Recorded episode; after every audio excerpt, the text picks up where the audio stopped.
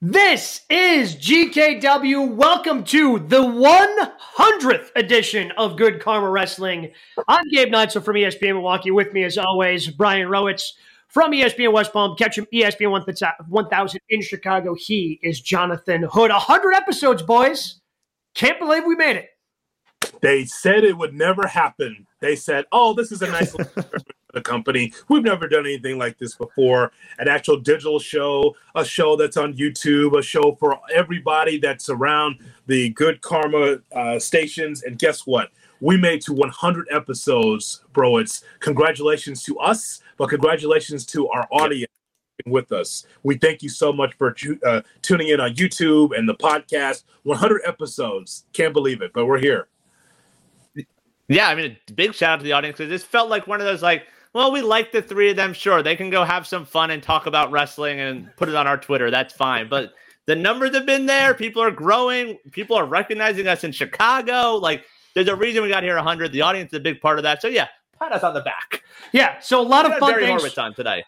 A lot of fun, fun things we're going to be doing here throughout the 100th episode. Uh, Evan Cohen, who is I guess the creator of this show. Um, he is going to be joining us if yeah. you want kind of a behind the scenes look of how this whole thing came together 100 episodes ago. And also, we're going to be joined by one of our favorites, Daddy Magic, Matt Menard, going to be joining us here for our 100th episode. But because we are getting towards the end of the year, we did this last year as well, uh, we're going to take a look back and see what happened throughout the course of 2023. We're going to hand out some GKW awards. We've got four of them we're giving out this year. We have our storyline of the year. We're going to do a male wrestler of the year, the female wrestler of the year, and then we're going to finish up with our match is of the year. Because, I mean, we, we, we've kind of grown away from match of the week. So I think we're going to be shouting out a lot of yeah. different matches because there's a lot of good wrestling in 2023. But let's begin with storyline of the year. What was the best story told in professional wrestling in 2023? It is uh, a close one but I think Bloodline Against the World is number one. But I'll give MJF and Adam Cole a lot of credit for being able to have their storyline, guys. I mean, from the Bloodline standpoint, we know it starts with Roman Reigns because he's the tip of the spear. And as Paul Heyman told us at some point in 2023, oh, ah, we're just getting to the bottom of the third. Really, just the bottom of the third. So this is going to last for another 20 years as Bloodline. like Roman's to old and gray, and like you know he's to even take him longer to get down to the ring. No, I just think that that has captured the imagination because in a time in which everyone wants it now, I need my storyline now. What's happening now? Who's to win the championship now? You could see that they've that the WWE is turning the clock all the way back to the way it was in the 80s and 90s, and are telling you methodically a story, and it's going to get to a crescendo. So th- that's number one. But again, a close second for me, MJF and uh, what is going on with him and Adam Cole. Yes, it's been cut short because of injury to Adam Cole, but that wasn't supposed to work. The odd bedfellows thing doesn't usually give you a payoff. I just thought that this worked for the time that they were together. Yeah, I mean, on that, that felt like a comedic storyline to start. Like you got the skits and things like that, and somehow it just kept taking off. I think injuries, no pun intended, sort of cut the legs out from it. I do think it's the no pun intended. That makes it okay. like, no offense with all yeah. with all due respect. Right. right. Now you can say whatever you want. I think it is bloodline, even though right wow. now like it feels like it's run its course. Yeah. But like looking back on the year as a whole, we still got Elimination Chamber. We still got those Mania main events, and that stuff was so strong. Yes, at this point, I'm done with it. I'm over it. I think they missed their opportunity not putting it on Sammy. I think they missed their opportunity not putting it on Cody but they keep going through it. They're doing other things. And honestly, the bloodline is the reason we have Seth Rollins as the world champion right now because that was their solution of, oh, we don't want to take it off him. So, new champion. But overall, I do think it is the top of the list. I am shocked, Jay Hood. I thought, I mean, for the guy who has to ask the question every week, has the bloodline story run its course? Like we had how many different iterations of that question throughout the course of the year, and yet here he is. Here he is joining you and me and saying this is the this is the storyline of the year in professional wrestling for the second consecutive year. I really thought he was going to go with Drew McIntyre's obsession. I thought he was going to go there. It's good. Yeah it's good, but it's, it's also you know, shorter story, lifespan. Yeah. He still hasn't saved. Look at that. At the bottom of the screen is the bloodline story boring. He somehow has these in the back pocket at all times, ready to throw it out. Um, as far as the Brochacho storyline uh, goes, I think yes, if it would have to me had a better chance um, had Adam Cole not had the injury. You know, when when he floats in, when he floated in around full gear, like that was really good stuff when he was able to kind of float in and be there, but he just can't be there week in and week out. And, and the bloodline story has really kind of stalled out ever since Roman kind of disappeared when they, you know, broke off Jimmy and Jay, and then Jimmy had nothing to do, so he just kind of went back to the bloodline. It's been stalled out. But up, leading up into that point, like it was still the dominant storyline in professional wrestling. You, I mean, you guys brought it up. You, you brought up, um, you know, in Montreal in the Elimination Chamber and, and the moment that Sammy just got. It was the Bloodline was in the main event of both nights of WrestleMania. You had the Bloodline Civil War storyline. You had um, Solo and Roman taking on Sammy and KO at a pay per view. Like for for the first Solo six, going Cena.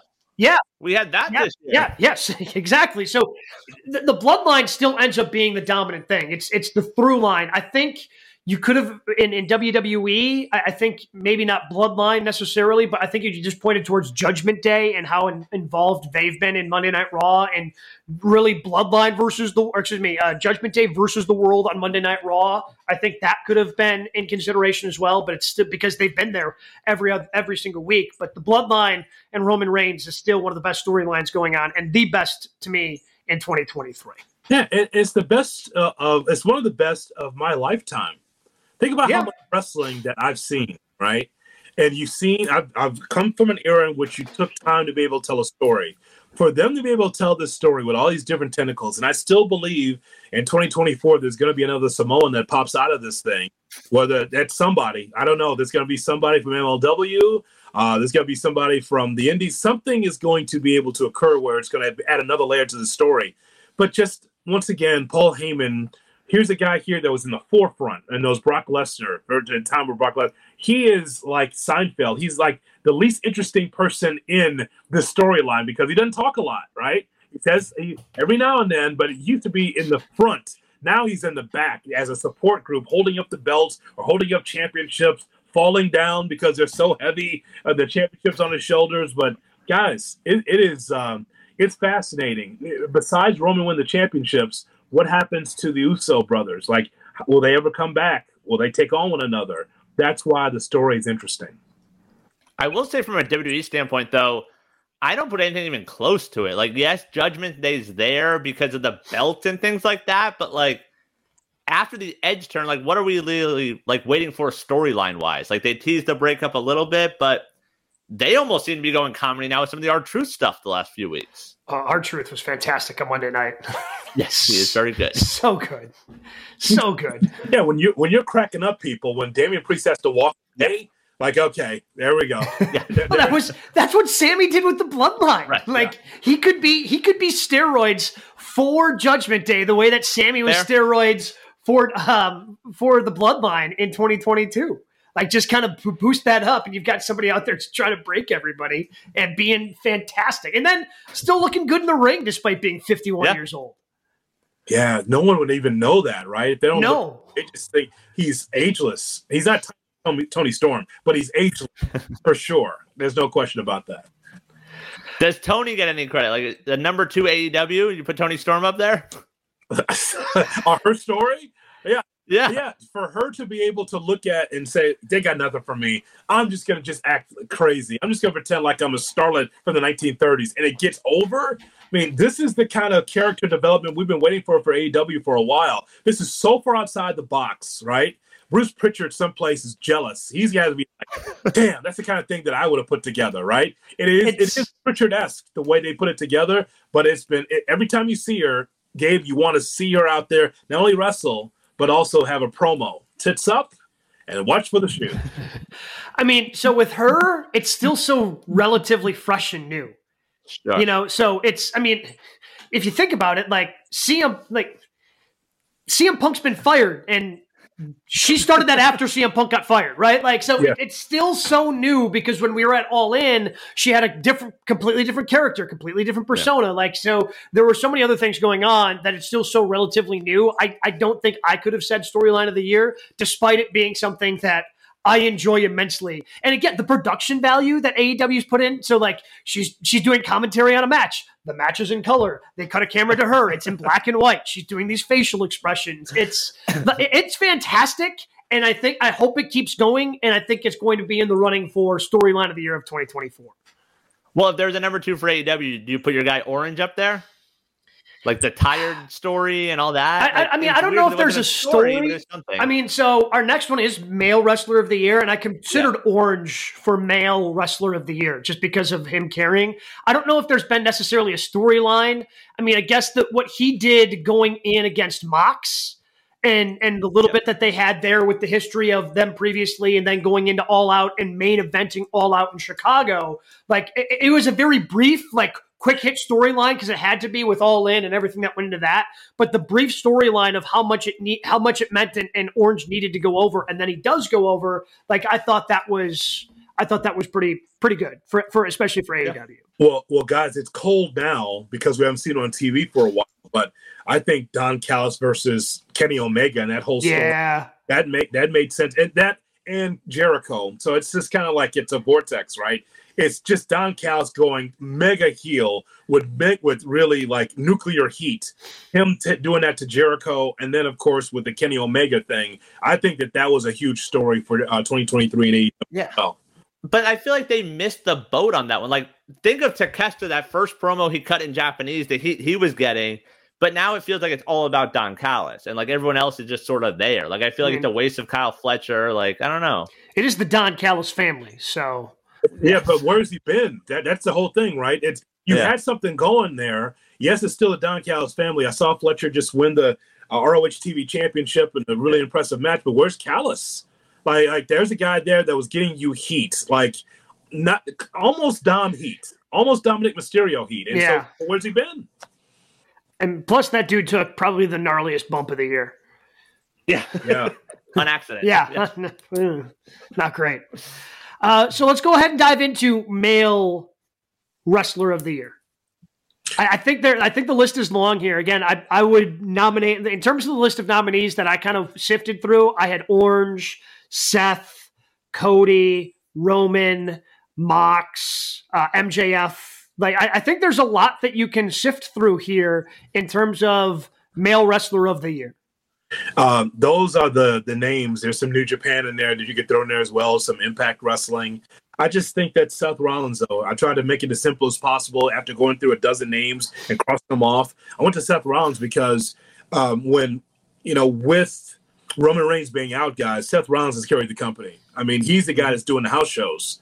He's the guy that's on television. He's the guy that had, I thought, terrific matches against Shinsuke Nakamura and others in 2023 and maybe that reign's coming to an end by the time we get to WrestleMania. But for a guy here that's not 100% and who is in wrestling, that guy has carried the mail for the WWE. They, the bloodline is the, the great storyline, yes, but who's been doing the wrestling? We give Gunther all this credit for being like this workhorse intercontinental champion. That's that's true. But Seth Rollins, though, is making the towns and doing all the TV sure. and doing everything else as one of the faces. So I put male uh, wrestler of the year Seth Rollins for me.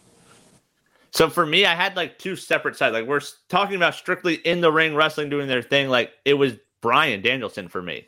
Yes, there was some time off, but every week, like you don't know who he's going to face, but he's going to go out there. He's going to give you five, six stars. That's what he does. And now taking over a more leadership role. Also, the other side is maybe it's the the media side of like, hey, who are we talking about week in and week out? It's Punk. Mm-hmm. Like there is no bigger story in 2023 than CM Punk the exit, the entrance, the suspension, the will he, the won't he. Like he's that guy that we're talking about. He's the LeBron. He's the Rodgers. That's CM Punk.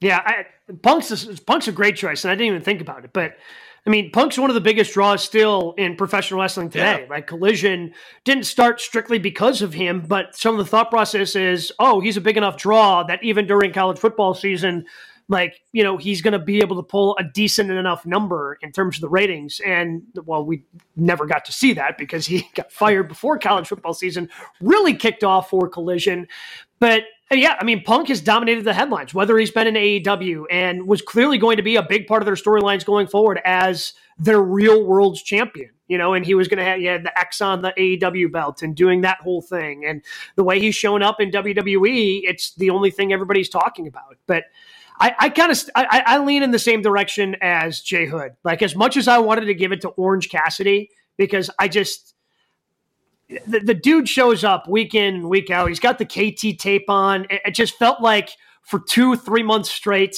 he was defending that uh, uh, international championship on Dynamite, and he would start. You know, we'd hear Jefferson Starship starting off Dynamite, like it's just the way it did. You know, you you would have Excalibur. You know, hey, it's Wednesday. You know what that means, and then. Do do do do do do do. All right, here we go. Orange Cassidy is going to put on a banger, and you know we we're, we have a conversation coming up with Matt Menard as he's trying to figure out kind of the next step for him.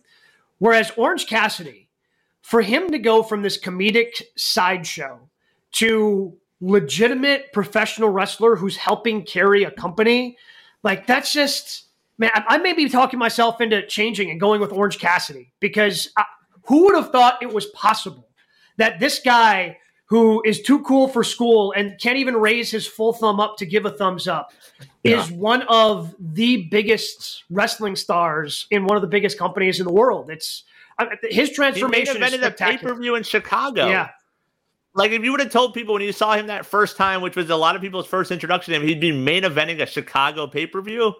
That speaks a lot to what he did this year. Like, and, and as good as Mox has been in, in terms of carrying company, as good as Danielson has been, like he's been the consistent week in, week out for AEW. As good as MJF has been, who we haven't talked about, who had a tremendous year, you know, being the world champion all of 2023 for AEW. Like with all those things going on, the consistent performer who is there for Rampage, for Dynamite, for Collision was Orange Cassidy for AEW. And maybe maybe he's not the male wrestler of the year. Maybe he's just the MVP of the year, which would be a different sure. award. Man, Cody Rhodes has to be in considerating uh, consideration as well, because yes, he's trying to finish the story, guys. But I think you talk about banger of of matches that Cody's had. I think that he should be considered as well.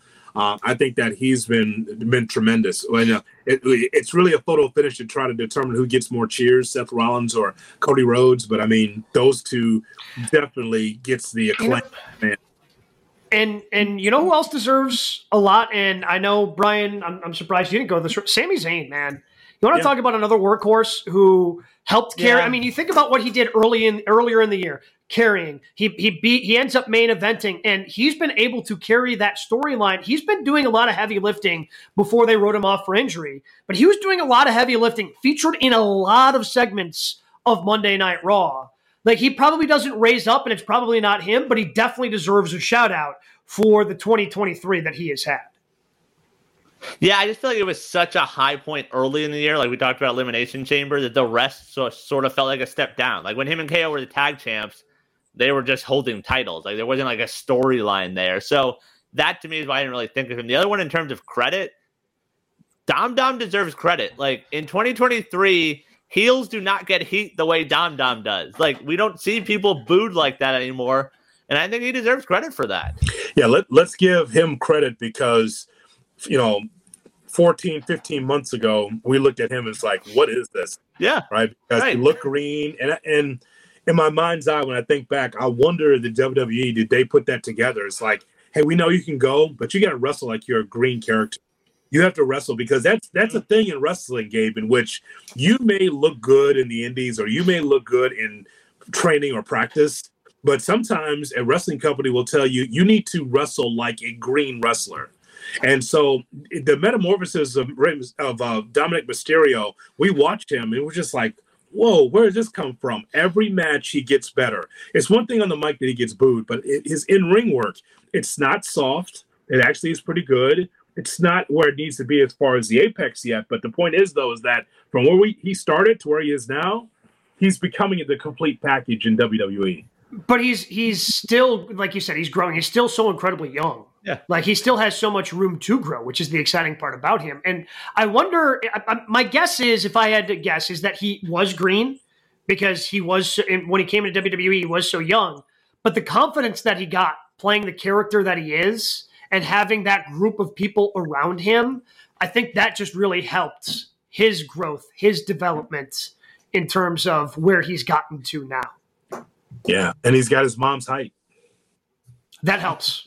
It certainly helps. I mean, I'm just, I'm just telling you that I would imagine coming out of the womb, Dominik Mysterio was wrestling as a little, right? And yeah, and and, and so that means that he was face to face with Rey, and so they were. So as a little kid, he was wrestling, and then all of a sudden, look what he is right now. I mean, give Rhea Ripley and the rest of the Judgment Day credit for kind of elevating mm-hmm. his character while he develops, but yeah, a couple of NXT championships along the way. 2020, yeah. didn't expect like, what is this now? So him and mommy are a thing where the people on online thinks that there's really a relationship going on there, which is really interesting. So I just think the personality in the in ring is grown up before our very eyes.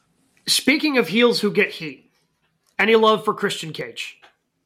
Yeah, absolutely. Yeah, I didn't think about him, but that's a good one. I mean, uh, yeah. the, the man says the word father, and everybody starts grasping for pearls. Like everyone's like, "Where's he going with this?"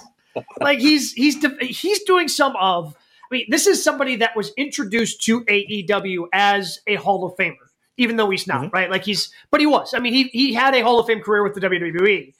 Well, he's doing the best work of his career, I think, as the father figure to all these other people. Like, and again, I just go back to the promo he cut with with Adam Copeland, talking about, you know, and Adam, I know you grew up without a father, and the way everyone's like. like it was uh it's just so good the, the way he's been able to manipulate crowds so so christian pretty much are doing uh, yo daddy jokes that's what he's doing you know, no, no, he's not doing your daddy jokes. He's doing your dead daddy jokes. I mean, right. which, is, which is like the ultimate, right? It's more. Yeah. I mean, that's what's happening. But it just see, see, bro. It's we all I think all three of us know this. So this is the best that Christian has been. And again, terrific in WWE. He had a solid TNA run. As a matter of fact, in the TNA, the TNA run, there was Dixie Carter in the middle of the ring. I've got a big surprise for everyone. We've got a big free agent here. Ladies and gentlemen, Christian Cage. What? That's your big surprise, Christian Cage? When Ric Flair had to go to the Hall of Fame in WWE, Dixie's like, okay, we'll do a trade. And the WWE said, take whoever you like, pal, except the Undertaker. Take anything you like. Um, Christian Cage. the whole roster. You could have you could have The Rock. You took you took Christian Cage. So, but this right now is the grace that he's done because just a little tweak, right? It's all it's still mm-hmm. Christian, but Christian is an a hole, and Christian it wrestles with a with this uh, what is that? That turtleneck. A turtleneck. Yeah. Oh god, the turtleneck is just in, in the summer. And So he's running with that, right? In the summer when it's hot, and just for him to have that face of a heel, it's the best run he's had. I don't think he could do this in WWE. I don't know if they'd allow him to do it like this, but he seems like he has autonomy of his own character. He has his own little stable now. So I just think that uh, definitely he deserves consideration because no one gets heat like that in those ways. Talk about some right. father.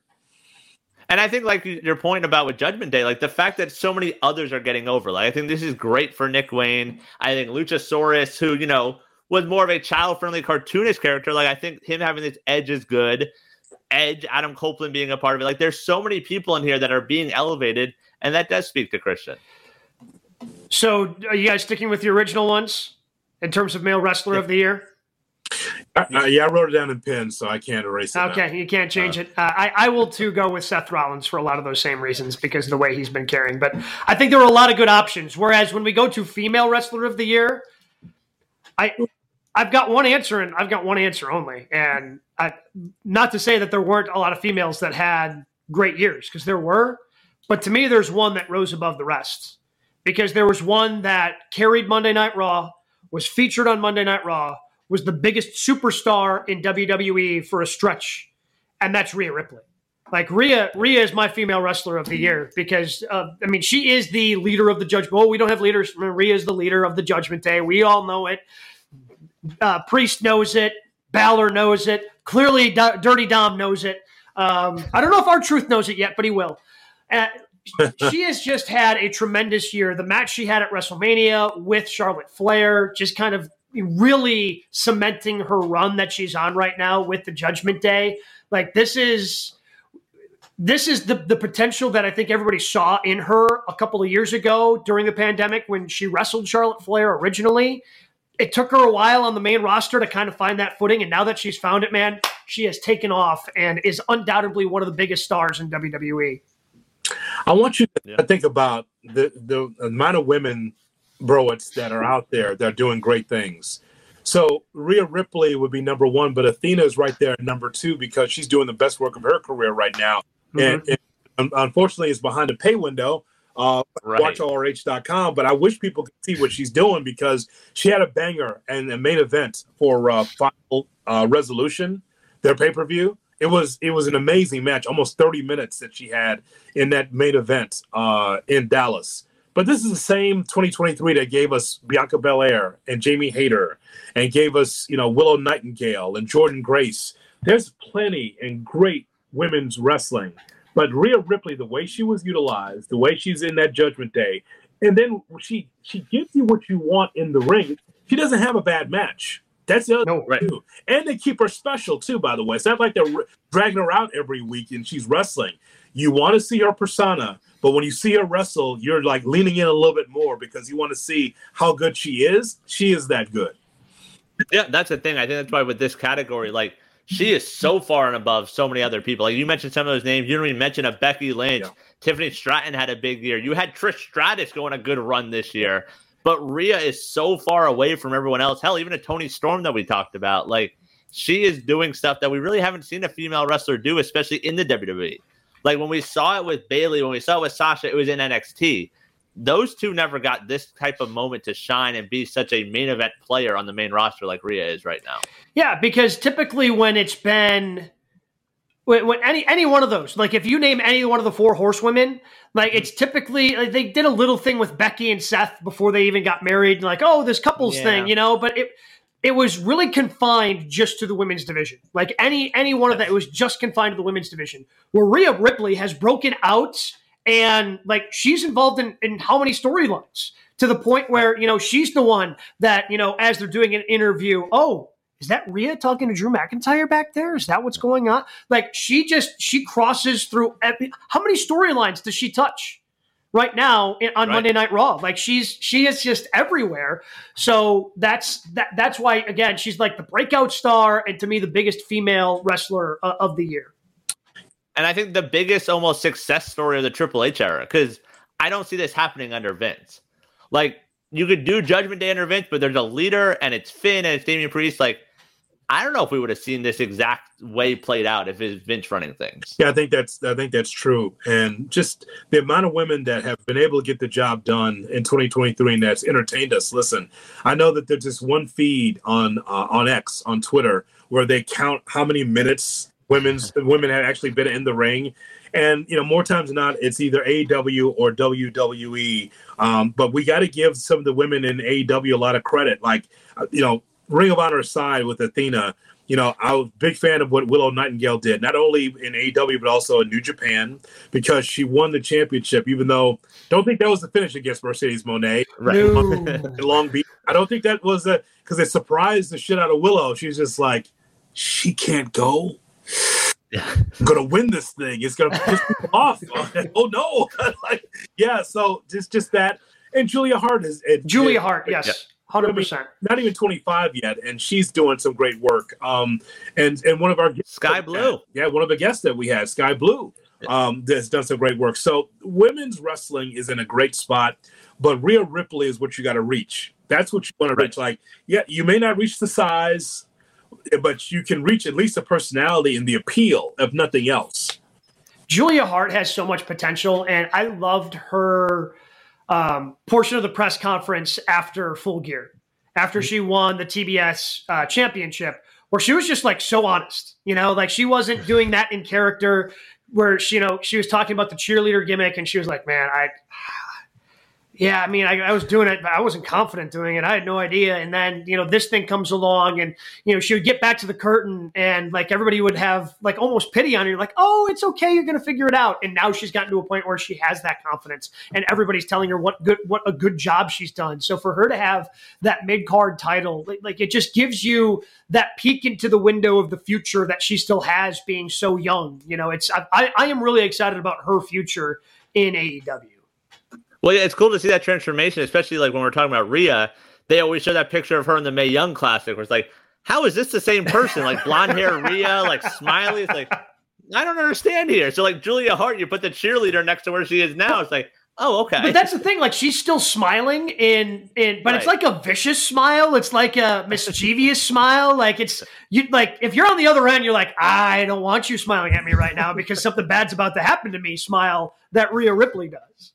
They were call- right. they were calling Rhea Ripley Little Charlotte because they thought yeah. this is the replica of Charlotte Flair when she first came out. I told you guys the story over and over again. Like I saw her on NXT UK, and I'm like, who is this? Like you know, her the, the the size, the way she went around the ring. I'm like, I know they're keeping her quiet. She's at NXT UK. No one knows. I'm watching it. I, no one knows how good she can be. And then look at her now. She's the number one women's wrestler in the world. Okay, by the way, for those of you going to troll us on social media, Julian Stardom and also Tam Nakano from Stardom, they're very good too. Okay. Yeah. All right. so, so before that, that tweet comes, you didn't say anything about Julia. Well, let her come to America. How about that? Yeah.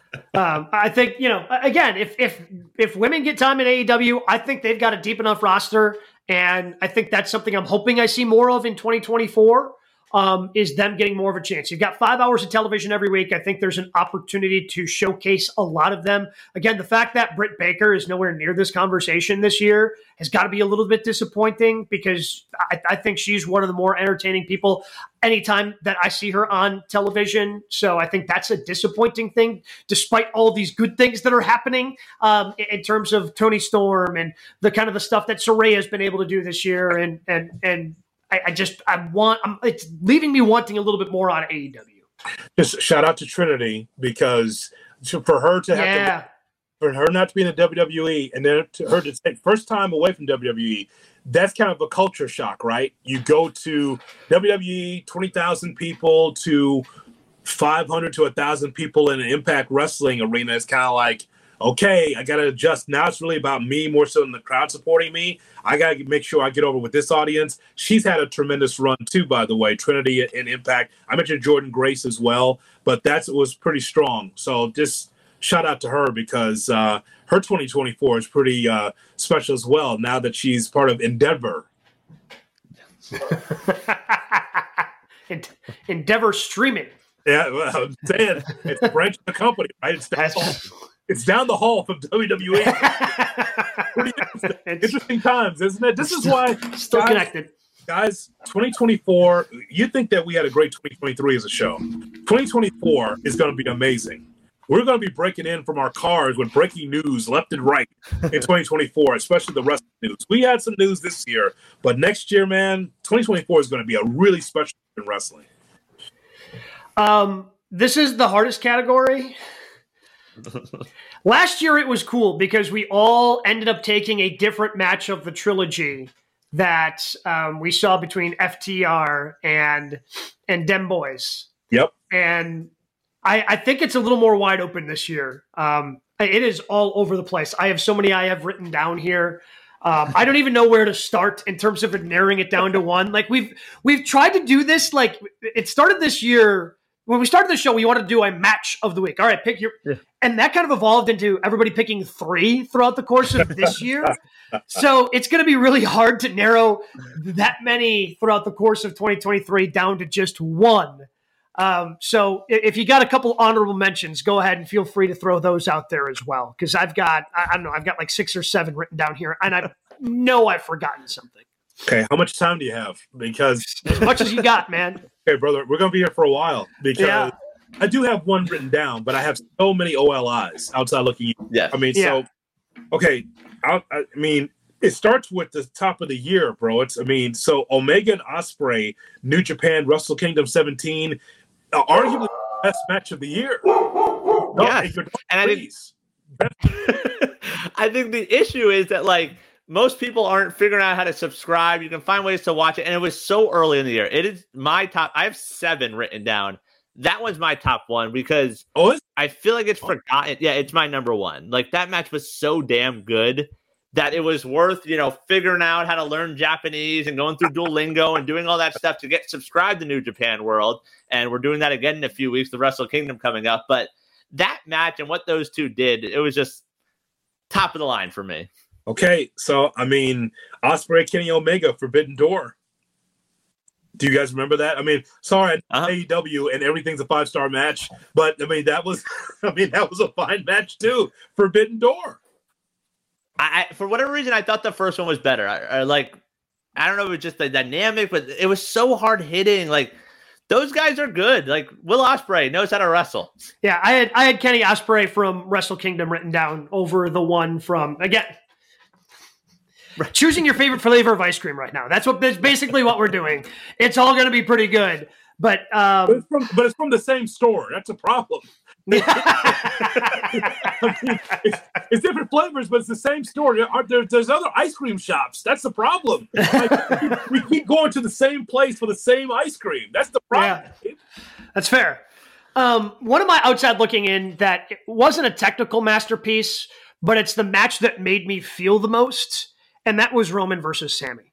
Like yeah. if if if the job of professional wrestling is to get me to feel something, like that's Again, it's not a technical masterpiece, and you get the schmozzy finish because it's a bloodline, and you have to have all those things happen to Sami in order for Roman to go over. But like the feeling, I I never want to forget that feeling of watching Sami come out, even even bringing it back the night before, the first time he comes out and um, Worlds Apart hits, and everybody in Montreal is going absolutely crazy. He's got the honorary Hab shirts, like just the, the what you felt just watching on your television that night on SmackDown, the very next night at Elimination Chamber, like that's that's the reason that we're professional wrestling fans, and that's like you you connect to the product. So again, it's outside looking in. It's not a technical masterpiece. It's not five stars according to Meltzer, but it made you feel something, and I felt like it at least needed to be mentioned um, uh, here here today on the matches of the year.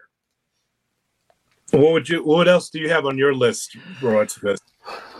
Uh, so I wrote orange verse. that doesn't work. You got to orange. You got to pick one. Orange box. Yeah, orange box. Orange box at at um it's at all out. Yeah. The others that you could throw in there, and this was me just going through like matches of the week throughout the year. Buddy and Swerve.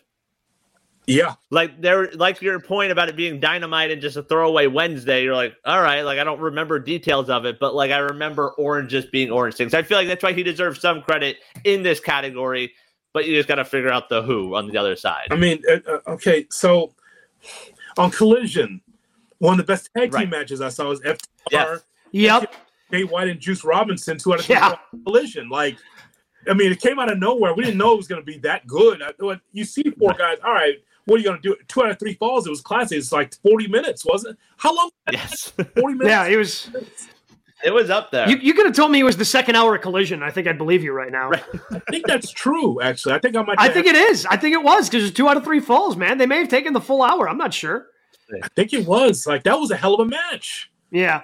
Um, uh, uh, Gunther and uh, Drew against and against Sheamus. Yeah, WrestleMania night two. Yeah, Mania. That was that was quite probably one of the better matches there. I put Lynch versus Stratus cage match um, from Payback. Yeah, and what would I remember sticking out about that match was when Trish first showed up and they were doing trios matches with her and Becky and uh, Lita.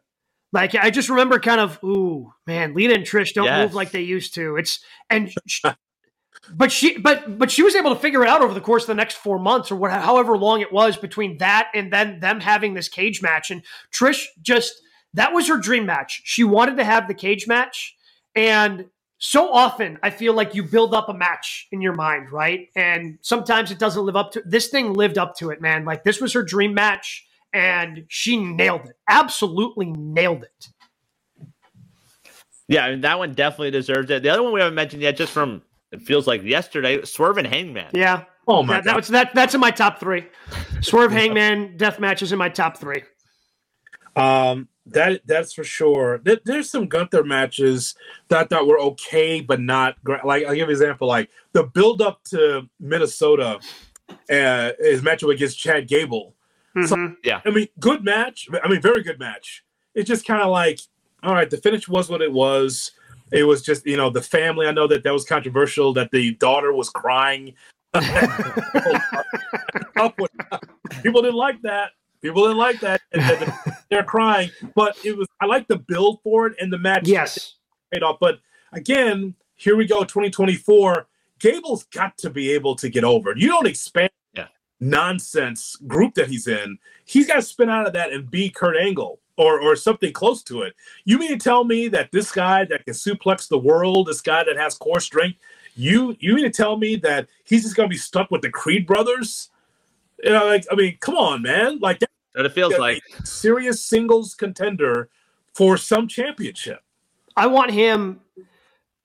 I, I don't know how they're going to end Gunther's run. I want him to be the next IC champion because I think he's when we start talking about work, I mean, it's a different type of workhorse, obviously, than what Gunther is. But when Gunther's brought that old school mentality back to the IC championship, right? Like it's the workhorse yes. championship, and I think that just fits that fits Gable perfectly. Yep. The other one to throw in there talking about workers, MJF Bryan Iron Man. Yeah, well, that was that was fantastic. my number one. Yeah, that's it. Oh, really? Okay. Okay. So, I Kenny Ospreay Wrestle Kingdom was my number one. The other one we haven't brought up, um, and this was the one again because you did Orange versus. This could have been Danielson versus, right? Like sure, yeah. a lot of dream matches that he had throughout the course of the year. And I did Sabre, uh, uh, Sabre versus Danielson at Wrestle Dream. Okay. That was my number two. Oh, that's right. Wrestle Dream.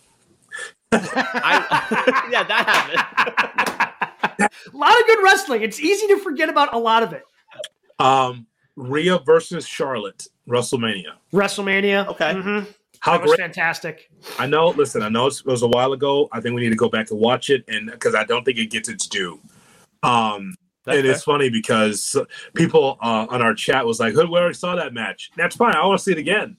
Like I want to see when Charlotte's healthy and ready to go, and uh, and God bless her, she's out for nine months plus. uh, so that'll be in time for what, like SummerSlam. Maybe. Yeah. Maybe SummerSlam. Yeah. I mean, there's, there's a lot of injuries there's, there. I mean, it's it's not just the it's it's from what I saw, it's basically the entire knee. Yeah. So Survivor Series.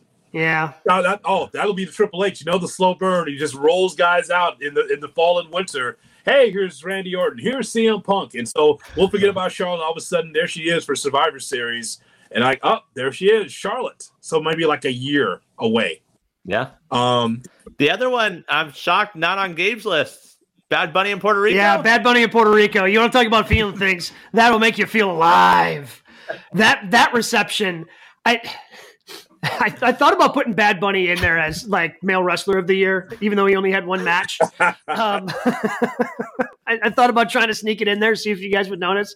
I, I, again, like when somebody like that comes in to wrestling and loves it as much as he does, like that's that's only good for professional wrestling. To like, like this guy is the most popular artist, one of the most popular artists in the world, most streamed artist on the planet, and here he is putting his body on the line in a street fight because he loves pro wrestling. Like it's. Yeah. It, it just kind of shows like how how cool professional wrestling can be. Um, and again, having an entire island behind you as you're making your entrance, like it's that that whole match was yes, that, that that was the street match of the year, the street fight of the year, without a doubt. I think about that entrance once a week. Oh yeah. I just like, like, I forgot that there was a match because I just just I mean the oh. drone like going around the stadium like and yeah. everybody losing their minds. Oh, I lost my mind watching that. And it's like, and I'm saying to myself, Hood, why? Why can't you contain yourself? Because it, everyone can, can come down. You know, bro, everyone comes down the ramp. Everyone comes down to to ringside, but just the emotion, the people just popped. This yep. guy coming down with a shopping cart like a homeless person.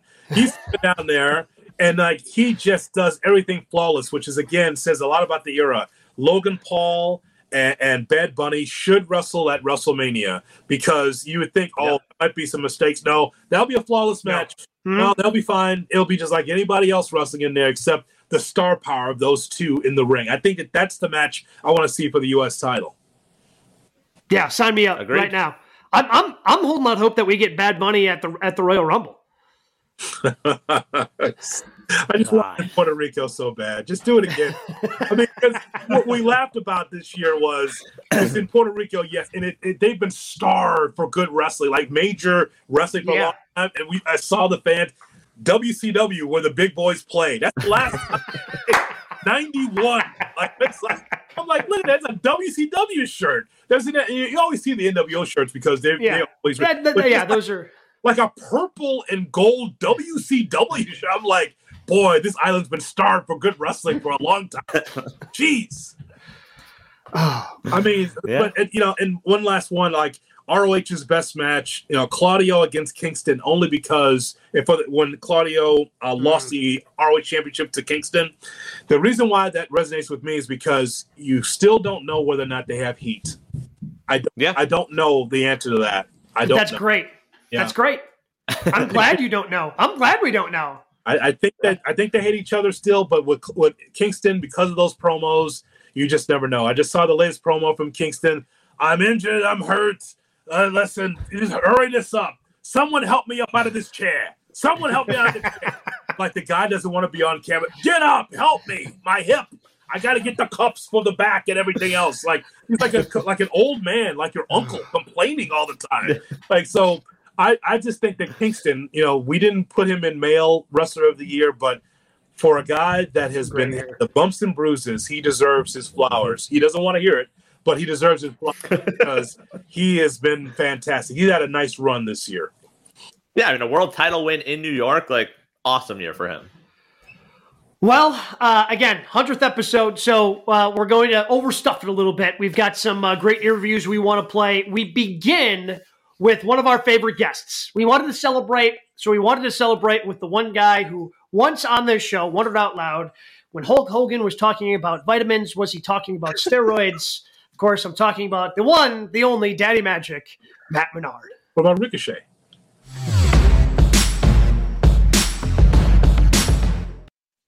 This is our 100th episode of Good Karma Wrestling. We are so glad that you're with us here. 100 episodes. Let me tell you something, Brian Rowitz. We've had some tremendous guests, but there's one that stands above everybody else that we've had on the show for 100 episodes.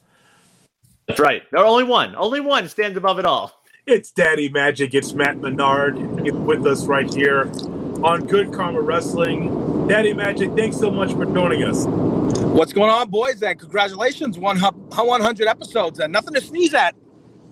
It's no, no question about it. We just want to just get your thoughts. Uh, first of all, about the big pay per view taking place on December 30th at, on Long Island, but on uh, just how you celebrate. We have 100 episodes, 100 of anything. How should we celebrate this? Oh, that's a that's a great question. How do you celebrate? I don't know. How do you celebrate 100 epi- episodes of a uh, is this radio podcast? What are we doing here, boys? Yes. We're all platforms, um, yes. all all platforms around the world. That's wonderful. Yeah. Uh, yeah, I don't know. I think you celebrate by getting tickets to uh, to the big pay per view on Long Island. Oh, that, that's right. That's a good way to start. How about that, Gabe? If we're going to celebrate 100 episodes, we should be at the big pay per view on December 30th for AEW. Yeah, absolutely. World's End. Sign me up, man. Does does does Daddy Magic have a hookup for us? Do we got you know? yeah, it's called the it's called the box office. Wait a minute. we're, we're, all friends here. We're all friends here. Some kind of uh, inside. Yeah, you know, I mean, your daddy magic. You make things happen. I don't know what to tell you, boys. It's a capitalistic society. Matt, for you, when you look back on 2023, what's been the highlight for you personally in the wrestling ring? Yeah, well, I mean, wow, that's. Oof that's tough. That's that's tough to answer. Honestly, it wasn't the year that I was necessarily expecting. I didn't see the end of the uh, Jericho Appreciation Society coming. Maybe see, I don't know how you feel watching the product, but it felt to me like when the year started. I'll say this: when the year started, I didn't think it would be over already. Um, so I didn't see that happening. Um, but I would say the last couple months have been pretty awesome, though. Um, the tournament with Garcia, everything that uh, we've been doing, getting back together with Hager, and um, it's it's it's been an absolute blast. Well, with that, like, dive into the, the emotions and feelings you had by being to go by being able to go out and get the reception you did in your home country of Canada just a couple days ago. Oh, you know what? When you asked me that question, that that didn't even cross my mind. That would have to be a highlight. Of. Good work, Gabe. No, honestly, thank you for reminding me. Things just move so fast. I'm just thinking about what I'm going to be doing on Saturday. Collision. It's Danny's last match in the tournament. Like that's where my mind was. Um, yeah, of course. Having my friends and family and my son uh, at, at the arena that I grew up going to. I watched Survivor Series from that arena, guys. '97, right? The screw job. So to, to be there performing um, and get that type of reception on television is uh, uh, unbelievable. Uh, like you can't even put it into words, you know. And it almost felt like like a career achievement award, if if if that makes any sense. It felt like a career achievement award, like like like a respect, like a level of respect from the city you grew up in. Well, so what is it about Montreal that has that? Because I think we've seen that connection. I mean, obviously with Sami Zayn and and you know and everything that he's done. Every time he goes back there, he gets this hero's welcome. And you guys were treated, I would say, similarly. What is it about Montreal that absolutely loves one of their own like you? It's it's just it's just different in the sense that so it's Canada, okay? But even within Canada, it's its own separate island because of the French, right? Quebec. Mm-hmm. So so anytime somebody from there breaks out of that, it, it's it's even more special. And and then to me, that has to be the reason as to why it's so personal for everybody. it's not easy. It's not easy, easy coming out of that uh, out of small time small time Quebec and and branching out on a national scale within Canada, but then again to not only just branch out to the United States, but but become successful on a national platform. It's crazy. Daddy Magic, we want to be able to lift you. You're lifting us by being on the show of our 100th episode, but we got to lift you. Look what you've done. That Heroes Welcome in Canada. You've been able to do some commentary. You've been a, like a dad or a big brother to Daniel Garcia. That's the last time we saw you kind of talking to Daniel Garcia through his you actually have had a great 2023 if you haven't noticed by now. Thank you. I, I really appreciate that. Um, also, yeah, another highlight is being able to um, commentate that entire episode of Rampage a couple weeks ago. Um, that, that it was, it was a great um, like check mark for me. You know, my, my first nationally televised complete show. That that felt good. I mean, also, I think that the character growth, like you talk about the stuff yes. with Danny, we said in the group chat, like, hey, it's serious Daddy Magic. How do you go from hard nipples to being serious like you have in the last few weeks? That's, that, that's great. That, yeah, that's true though. It's true. It's it's just the, the, the evolution of, of the way things go, and that's the great thing about being put in spots on television, and and things happen with the characters that you associate with. It brings out different emotions, and you could show a different side. Because yeah, for I the majority of my AEW run, I've just been this wacky zany guy, and then things happen to that wacky zany guy and he reacts differently. It's been great to be able to showcase that. What is the schedule like now with the addition of Collision? I mean, does that extend the schedule? Trying to figure out how that all works out. I know up in Canada they, they did the Cape. That that's always you know uh, got to be tough when they do the taping for the Saturday show on Tuesday before the Wednesday and Friday show and all that sort of thing. But with the addition of another show, has that made the the, the life on the road any more hectic for you? Uh, yeah, definitely typically they like to keep people if you're a Saturday guy, you're a Saturday guy. If you're a Wednesday guy, you're a Wednesday guy. So it doesn't mix up too much. But for me, at least the last month, I've been doing both every single week. Um, I was just thinking about it before. Like, how much time have I actually spent at home? Uh, you know, the, the, the last, um, I started with Sammy Guevara, okay, because I was telling him I'm on the way to the airport right now. And he goes, Oh, I thought you were a day of guy, meaning you fly in the day of the show, come home the next day, right? But I'm flying in the day before because just the schedule Oklahoma City is weird to get to. So typically, because of the two shows, I, I do just go the day of just to save some time and get them maximize the time home, right? Because otherwise, I would just have Monday as, as a day off and that would be it.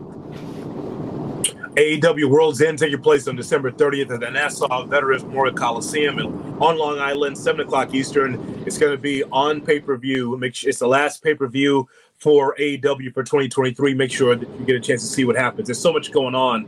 I want to ask you about David Garcia though, because you were there side by side, interrupting his promo just to tell him, "Hey, you, I'm going to hold my tongue. I don't know what to say."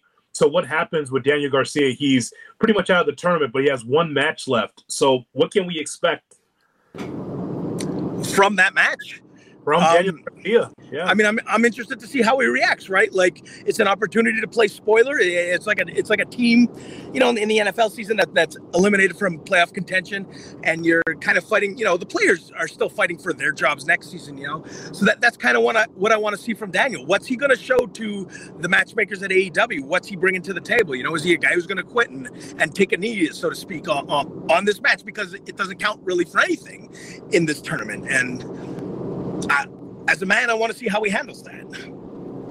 For you, we spent some time looking back on the year, some of our favorite matches. And with AEW matches, there are plenty to choose from. I feel like every week you can say, "Oh, this might be match of the year." What are some of your favorites watching this week, this year, being in the back as a fan of wrestling? Some of the matches you've seen this year. you really put me on the spot there, boys. Um, I mean, come on. I, is he going to remember something? He didn't remember that he got a hero's welcome in Canada. Where it's yeah, not really to remember big matches. I'm, I'm, I'm, half asleep. The CTE Orange Cassidy in. versus someone. You can just say that. You're good. you know that that's lovely. I, I love. I love. There's a great blood and guts match. I love the blood and guts match. Yeah, that's a good one. Very good. Very what, good do you, do, what, what are goals now for you going forward? I know we, we've talked to you, um, you know, when Jericho Appreciation Society was going on, you talked about how much of a dream come true that was, um, you know, working with, you know, again, a Canadian, you know, somebody, one of your countrymen and a hero there. And, and now that that group is dissolved and, and you're starting to evolve the character, what do you think some of your goals for 2024 are? Yeah. Um, you know, I, I, don't really know where the, the the daddy what is the path for Daddy Magic moving forward, and I I have to figure that out, like a specific goal and path, and it's something that I'm thinking about every day. Like, so so I can't really give you a, a specific answer because I haven't figured it out exactly. You know, I, I have to see where all the chips lay uh, in the next couple weeks here, and, okay. and and, go on from there because everybody kind of has their own side story going on here. Like Garcia's in the tournament that's going to be coming to an to an end. Um, uh, Angelo Parker is, is, is, chasing a lady. Uh, Jake is obsessed with a hat. A lot of things are going on, and, I, and I'm, I'm, gonna be I'm gonna be perfectly honest with you. This is an honest, honest answer. I don't know if I want to be a part of that. Okay, um, so we're gonna figure things out. Okay, so let Good Karma Wrestling help you then. If you figure things out, let's see if we can help you. Please. My, uh, our idea is Daddy Magic everywhere. You're popping up on all the shows, commentator, promo, match, Ring of Honor. You're everywhere. So the whole thing is is that we got to get you everywhere, especially in the commentary booth because it's more of your personality. We got to expand. We got to expand the brand of Daddy Magic. So that's what I'm saying. So your pitch to Tony Khan is Daddy Magic everywhere because that's what we want as Matt Menard fans. That, that, that sounds great to me, guys. You can let the.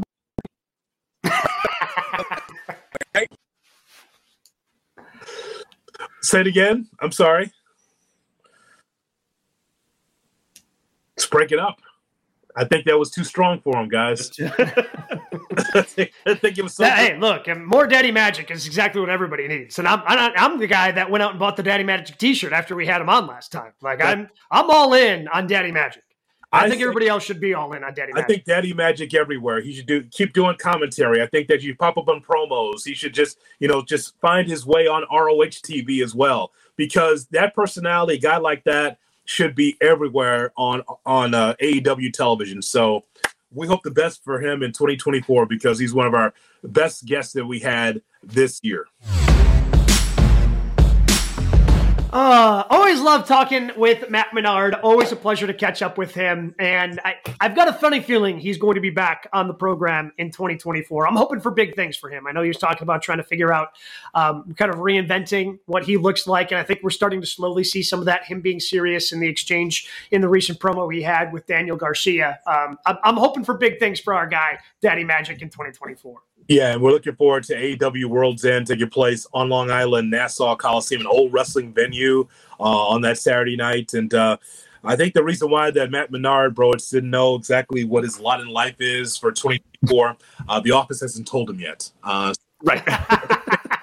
that's the He's also he's like the most honest person we have on the show too. I love how just Guys, I don't know. Have you gotten an email, by the way, from PR yet to edit like we had last? Not yet.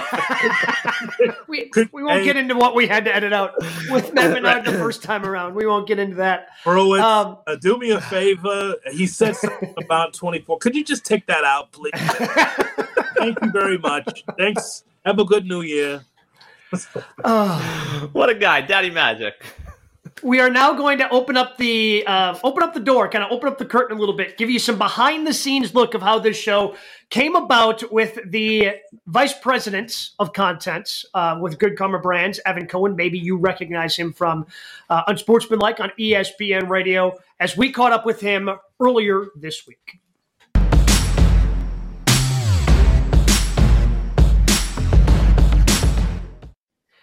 Excited to talk to our next guest here on GKW because you may know him as one of the three co hosts of Unsportsmanlike weekday mornings on ESPN Radio, but we know him as the executive vice president of content at Good Karma Brands and really the creator of Good Karma Wrestling. Evan- Don't blame me. Don't blame me for that.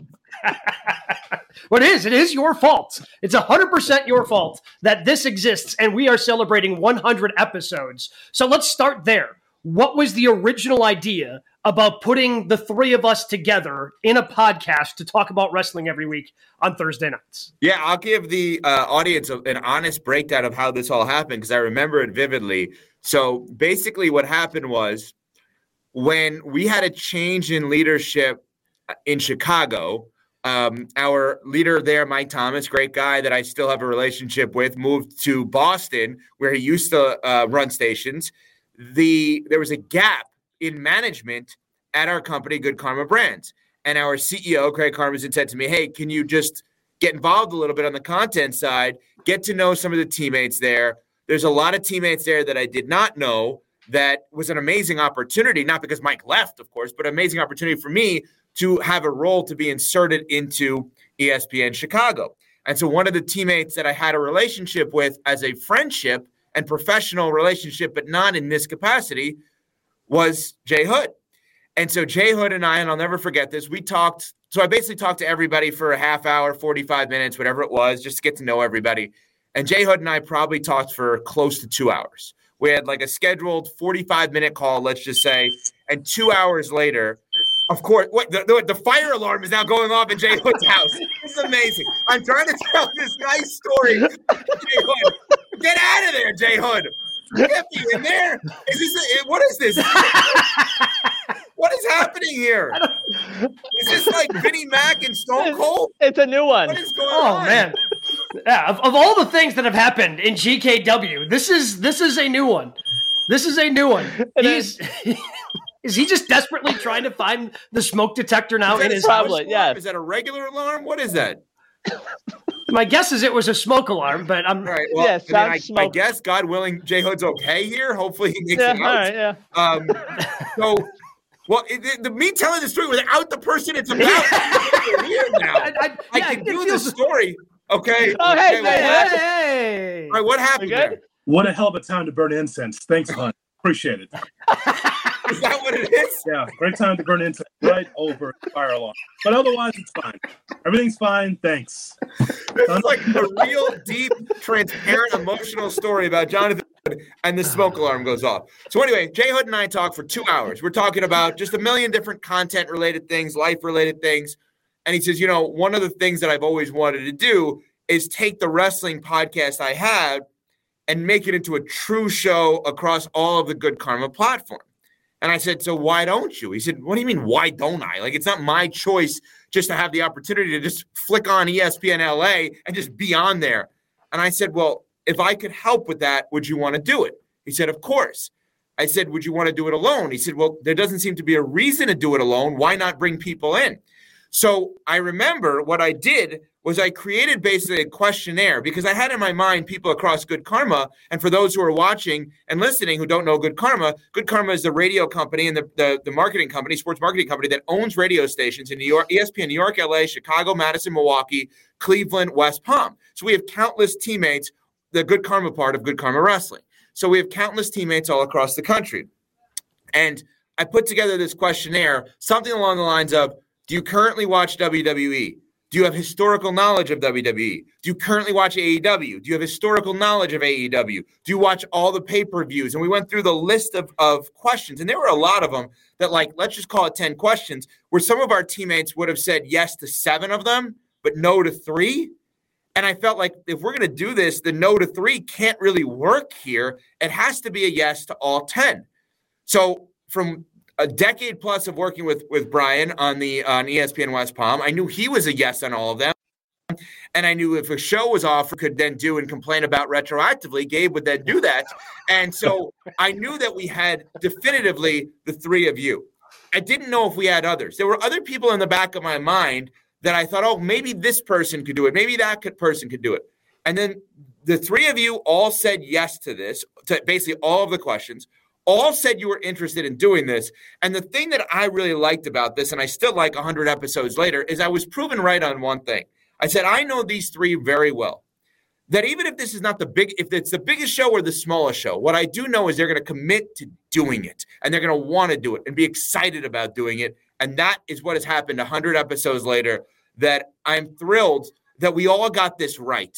We all got this experiment of using this digital platform all across all good karma stations right and that you three have been committed from day one as if this was the biggest show you've ever had in making it the biggest show you've ever had. So kudos to the three of you. And kudos to Mrs. Hood for the incense for the smoke alarm. I mean, incredible timing because, you know, the business is about t- t- t- timing. And so not so much in that spot. Um, so we want to get your thoughts about your experience in professional wrestling because people don't know uh, about you being able to walk uh, the aisle and get between those ropes. Tell us about your experience with wrestling.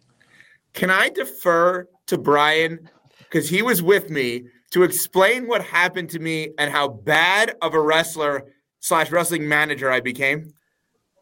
Yeah, so it was at an event that was run by a guy whose name we're not allowed to mention in the wrestling community anymore. He's sort of been excommunicated. But the backstage lead up, it was a six man tag. The best friends were involved. Tommy Dreamer was involved. Matt Striker was involved. And Mike Babchik of SiriusXM's Morning Men, or previously Morning Men, was involved. So Evan, as the manager, was all hyped up, ready to go. Jerry Lynn was the special guest referee taking you behind the curtain. He said we needed a way to get rid of Evan and throw him out. So Evan's wrestling experience was him walking down the aisle, and within a minute of the match starting, getting the old heave ho and sent to the back, and that was the end of it. And then getting yelled at because this guy doesn't believe in kayfabe. He tried watching from the curtain and standing at the top of the ramp, like, get out of here, buddy. well, here's the problem with this. So we were asked to do this. We were happy to do it. It was a fun event. I go into New York City to do this, and the thing that they want me to do is get kicked out. And not get kicked out 10 minutes into a match, get kicked out upon arrival. And I'm looking around, and not to be rude, but I, I think I said to Brian, who was with me, and I'm like, why did I come here? Because it's not like this is the WWE where you can watch backstage. This is not some huge uh, platform here. So I got kicked out immediately, and then I couldn't actually watch what I was a part of. But I will say this Brian Rowitz was so mesmerized by the backstage because we were legitimately I don't know if you guys have ever been backstage during the planning for wrestling matches. Mm-hmm. It's truly amazing watching everybody kind of go through what's going on, storylines, conversation. And for all these people, like, oh, wrestling's fake, BS, BS. Maybe the outcome is scripted in some ways, but how you get to that outcome and the storyline within the actual match is true artistry. And we watch it, and, and David Arquette was there, by the way. And he was yep. taking it unbelievably serious. It was the weirdest, I mean, maybe the weirdest experience ever of my life, but I got tossed immediately.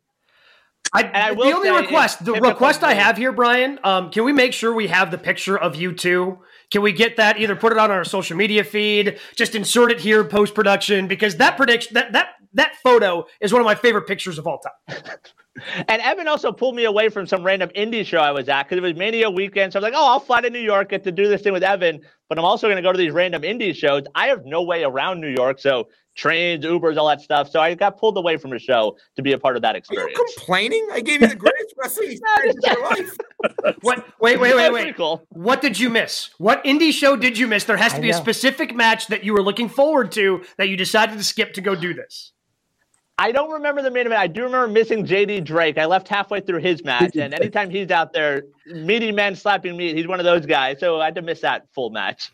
I love the idea that Evan was trying to give you a little Bobby Valentine. Like I'm kicked out, but I'm still around. I love yeah, the, with the glasses and mustache. yeah, I want to be in there. I want to be in the event. Well, I can't be in there. I love that. I love that aspect of it. That's great. And, and it's it's so crazy, Evan. I mean, we were mentioning Mike Babchik, and when you were doing that show, it seemed like anytime you guys would do a professional wrestling segment, like people just flocked to it. Like the the the, the thirst for professional wrestling content is certainly out there. Oh, no question. And even, you know, so that was that show was 12 years. I was unbelievably fortunate enough to be a part of it. And since being a part of Unsportsmanlike on ESPN Radio, Pat Costello, one of our producers, is an obsessive wrestling fan also. He um I think Jay Hood, you've been on his like his podcast is maybe uh, like a little one as well. He did for a while. I think you were a guest on it, but we we uh, learned that that across Pat's whole apartment, he has tons of like wrestling gear and little figurines, and that he's really into it. And the moment we reveal that on the show, again, it's the same thing. People light up with that. You know, we have we've talked about a lot of things internally in our company about um, history has an echo right? We've talked about that a lot in content world. Like if you bring up nostalgia, people get into it. 1980s wrestling, unbelievable. 90s wrestling, unbelievable. Any walk of life, you go to a dinner party and you randomly bring up 90s wrestling, people would be into it. It's just it's that kind of thing that it's so universally appealing for so many people. So we got to ask you about that with Pat because the three of us were actually in the same room at the same time. That's one of the best moments of Good Karma Wrestling that we're at Starcast in suburban Chicago to be able to do several shows, providing content, and some breaking news came out of that because CM Punk got fired that weekend. So that was a great weekend for Good Karma Wrestling. We had CM Punk on, right, Brian? We did. We got him basically telling us to F off over the phone. It was about 30 seconds, but Dean Thomas, a respected MMA analyst, was in the gym with him and I handed the phone to him. He said bye, and that was it. Yeah. Huge get by me. Yeah, yeah, yeah. Typical, typical Chicago. I can't be surprised at that. Typical Chicago. but I, so I got to ask you about these figurines, though. I mean, so we saw figurines. We're at Starcast. We saw guys walking around with championship belts. How do you feel about that, Evan, as an adult? Should you have wrestling figures? Should you walk around with championship belts as an adult? Fully formed adult, of course. Yeah. I think if you're looking to have a significant other, no. mm-hmm. I think once you have a significant other, yes. I'm all about honesty and transparency. Mm-hmm. I think those are the kind of things you hold back until after you have that significant other, regardless of gender. I don't give a crap about who you love and who you marry. I just think the facts. Maybe when she or he is, or that person is your person, maybe then you bring it up. Like I know Brian's wife pretty well. She's known him for a long period of time. She's fully aware of his patheticness. Loving wrestling is not pathetic. no argument. Loving wrestling is not pathetic. The financial uh, commitment he has made to loving wrestling without wrestling financially committing back to him, little pathetic. no argument. I, um, yeah, it is what it is. I did ask Gabe because I didn't know I didn't know if Gabe wanted to. I was going to offer to buy him a championship belt, and he's he's like, "Nah." I said, "Okay, well, all three of us are not belt marks then. Okay, we're not going to walk around this hotel with a belt as if we're champions. So we're all good there." I will tell yeah. you, the president and CEO of our company, Steve Politziner and Craig Karmazin, and I, when we used to go to the Final Four, we would wear jumpsuits to the Final Four for all three days of the Final Four that we were there because we wanted people to think we were coaches because the coaches only wore the jumpsuits. So I guess I can't even knock that. And I said, like, oh yeah, we're from yeshiva. it's the best. Wait, so they were just like nondescript jumpsuits? Did they have logos bought, on them? like, did you ever go as far to year. pretend to be from like Kansas? No, I bought new Jumpman ones every single year, Gabe. Literally, I'd have I have Jumpman okay. jumpsuit right. every single year. Yes, because that to uh, toot our own horn a little bit more. Yeah, uh, most impressive guests we've had: uh, Ric Flair, Cody Rhodes, Medusa, the Blue Meanie. Who have you been most impressed by? Blue Meanie. Brutus the Barber Beefcake. Um, I would say Flair. I think getting Flair. I, I, I think we need. Okay, can I give? I'm going to give a, a, a, wish list for 2024 for the next hundred shows. Okay. Okay. Oh boy. Here we go. Yellow pad. Here we I go. want yep, the yep, heart. We're, we're, taking break. notes. Taking notes. I want the Heartbreak Kid. Oh, Shawn. Yeah, that's possible. HBK. That's who I want on. Okay. Bro, it's that's easy. Mr. Ed, Yeah. he's willing to promote anything lately. Shawn will do, Shawn will do it. Yeah, that's fair. I'm in. Let's do it. All right. Well, listen, I have to go. Um, I want I want to take up too much more of your time, but here's what I want to say. In all seriousness, the GKW fandom has been great. The GKW, the media that you guys have garnered has been amazing.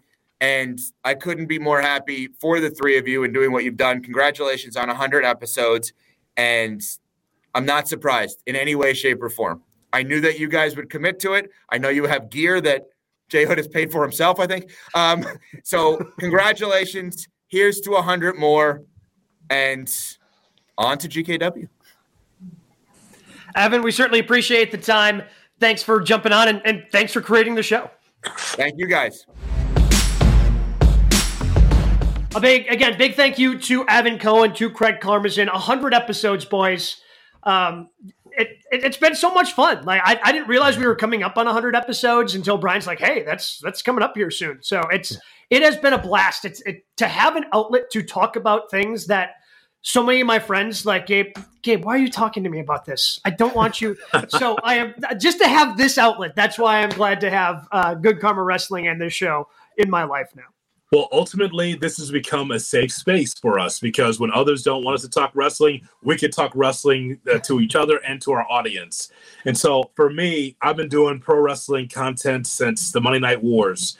And this is the most fun I have all week. I know that that's going to be a shock to my uh, my radio partner David Kaplan or my broadcast partners that I do with UIC Flames, but I will just tell you that this is the most fun I have all week because we get a chance to be able to just unwind and talk about the world of wrestling. When we started this show, it was just you know kind of a a nice opportunity to talk about WWE and other stuff. And now, through 100 episodes, we've talked about so many things, so many scandals. We talked about the biggest scandal, one of the biggest scandals in the history of the business, in Vince McMahon being ousted, being pushed out of the company, bro. And so, for me, uh, I love doing this show, and it just gives me a respite to just relax and have fun, talk about crazy stuff that's happening in the world of wrestling. Quick question for you. When we started this show 100 episodes ago, did you think that you were going to become our ROH guy?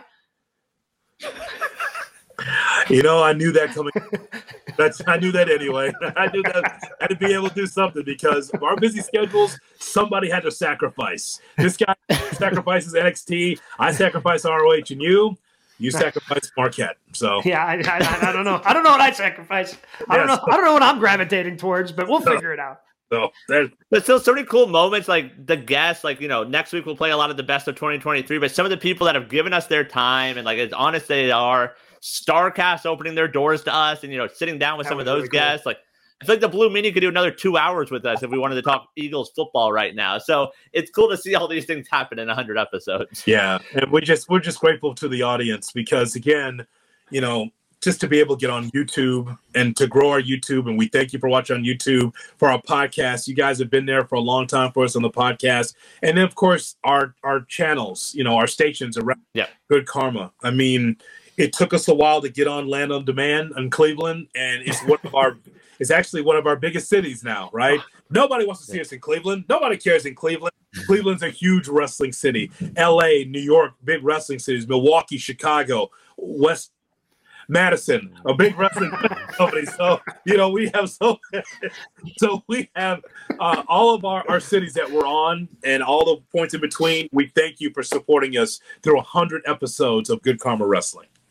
Here's to 100 more, guys. Our best of a lot of those interviews that Brian was just referencing. We will play those next week and we'll be back. Can't wait for 2024. 2023 was big, but pro wrestling just keeps getting better. This has been GK